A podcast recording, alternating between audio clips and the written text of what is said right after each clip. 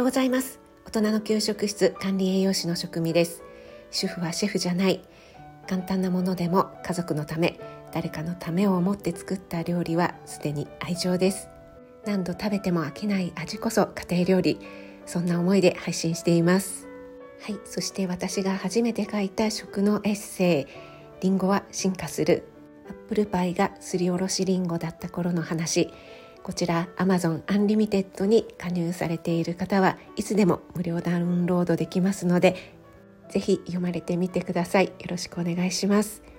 はい。今日はですね熱中症について少しお話ししてみたいと思います。まだまだ暑くなるのはこれからの時期なので熱中症今からちょっと早いんじゃないと思われる方も多いかと思いますが逆にこう汗をかく準備ができていない今ぐらいの時期そして気温のね変動が激しい今ぐらいの時期が注意が必要なのでちょっとねお話ししてみたいと思います。そもそも熱中症とはどういう状態かということで簡単にお話しすると汗をかいて体温を下げるそういうね仕組みが正常に機能しなくなった状態のことを言います。人はですね暑いと汗をかきますよねそれで汗がこう蒸発する時に皮膚のねこの表面から熱こう気化熱を奪うことで体温を正常に保つという働きをしているんですが熱中症というのはこの汗をかいて体温を下げるという仕組みが正常に機能しなくなった状態のことを言うんですよね。その原因の一つとされているのが脱水症こう体の中の、ね、水分だったりあとはナトリウムとかカリウムとかそういった電解質のバランスがこう崩れてしまっている状態このね、えー、年齢によっても私たちのこの水分の状態っていうのは変わってくるんですけどもだいたい成人では体重の約60%が水分を占めているんですよね。体重の60%ってかなりね多く占めていますよね。その60%の水分の約3%にあたる水分が失われてしまうと強い喉の渇きだったりぼんやりしてきたりとか食欲不振などの不調が現れ出してきますそして4%から5%ぐらい失われると脱水症というふうに、ね、なってきてしまいますちょっとここで私の過去の体験談経験をねお話ししたいと思うんですが2つほど、えー、軽いね脱脱水症に、えー、熱中症ですかねになりかけたことがあります。まずね1回目の時は息子の学校のあれは授業参観だったか面談だったかちょっと忘れてしまったんですけども、えー、息子のね、えー、高校の時だったかな行った時だったんですね。その時すごく暑かったんですけども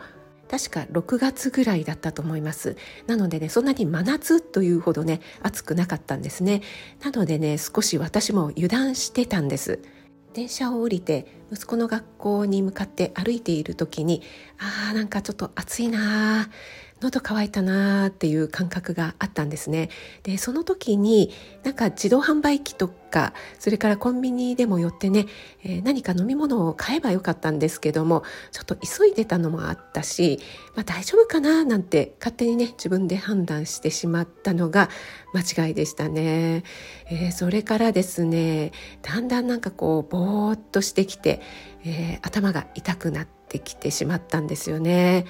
多分ねこれ軽い熱中症だったと思います、まあ、それ以上ねひどくならなかったからよかったんですけども。あともう一つは私が保育園の栄養士をしていた時に朝から調理に入っていて結構汗をかいていたんですね。その日は子どもたち、えー、年長さんですけどもねじゃがいも掘りの日だったんです。で、えー、急遽保育士さんに、えー、先生もね、え来てくださいというふうに呼ばれましてじゃがいも掘りですからその日もね6月でなんかね蒸し暑い時期だったんですよね。でまあ調理で汗をかいていて、まあ、その時水分補給もしていたんですがそこでねちょっと炎天下、まあ、それほど真夏ほどね炎天下ではないですけども、まあ、暑い中子どもたちと一緒にねじゃがいも掘りの付き合いをしてで、えー、その時ねあのお茶とかをね持っていかなかったんですよね。ちょうどバタバタって出かけてしまったので。で子どもたちはもちろんね水筒を持って行ってたので水分補給をしたんですが私は水分補給をしないまま